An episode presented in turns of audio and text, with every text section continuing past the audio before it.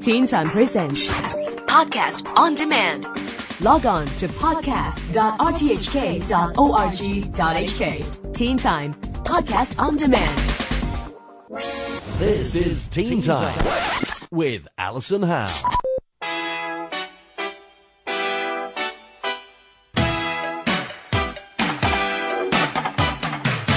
Hi, this is Neil Chase, and welcome back to the Teen Time Science blog. More tales from the amazing world of science.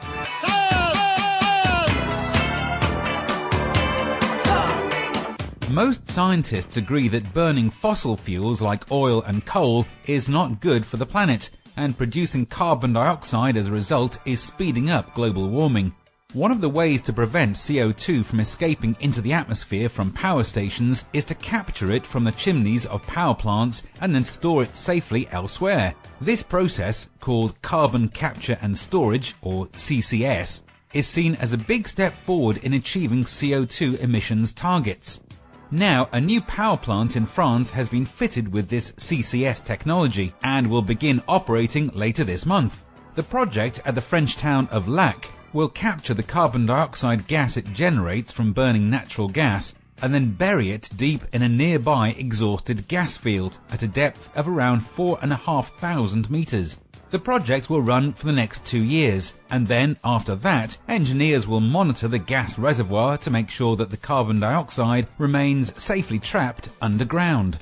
If the process works, and it is taken up by other power plants around the world, then up to 90% of carbon emissions could be trapped and prevented from going into the atmosphere.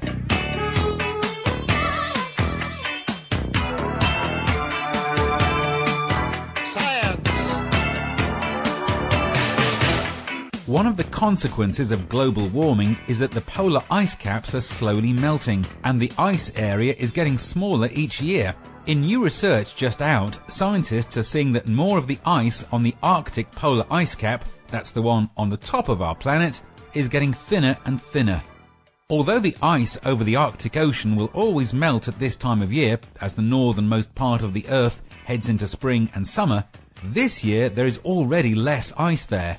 In the past year, the extent of Arctic ice coverage has recovered slightly to just over 15 million square kilometers, but its average thickness is a lot less.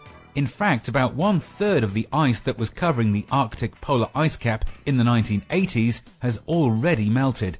Yes, it's good to have ice to keep cool in the summer, but it's even better for the planet to have more of it at the North Pole.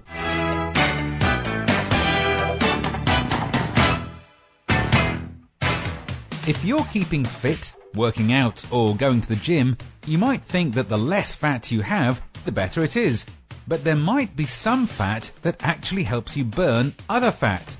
For years, scientists have been intrigued by so-called brown fat, which seems to be a special sort of fat that burns up calories much faster than normal fat. Research published in the New England Journal of Medicine indicates that thinner people seem to have more brown fat than heavier people, younger people more than older people, and women have more than men. The special thing about brown fat is that it only takes a tiny amount to burn up a lot of energy. So if you have more brown fat, then you might actually be slimmer. And where is this brown fat? Well, in adults, it is generally found in the upper back, on the side of the neck, and along the spine. Of course, the idea of using a naturally occurring body fat to decrease obesity and burn up more calories is of great interest to the multi-billion dollar slimming industry. However, any real use of this research is still a long way off. So, for the time being, keep on eating sensibly.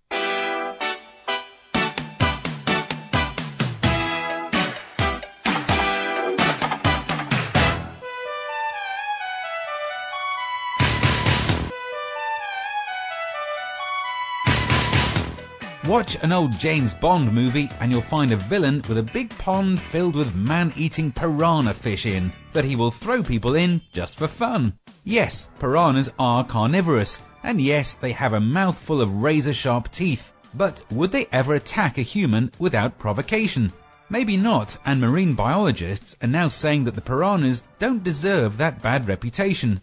In theory, a school of piranhas could strip all the flesh off your body in a few minutes.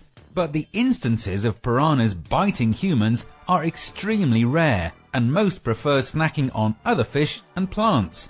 In general, if you leave them alone, then they'll do the same for you.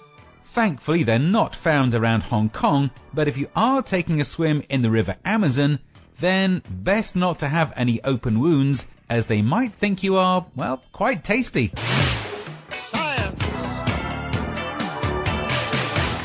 Okay, that's it for the Teen Time Science blog for another week. I'm Neil Chase, and I'll be back with more next Thursday.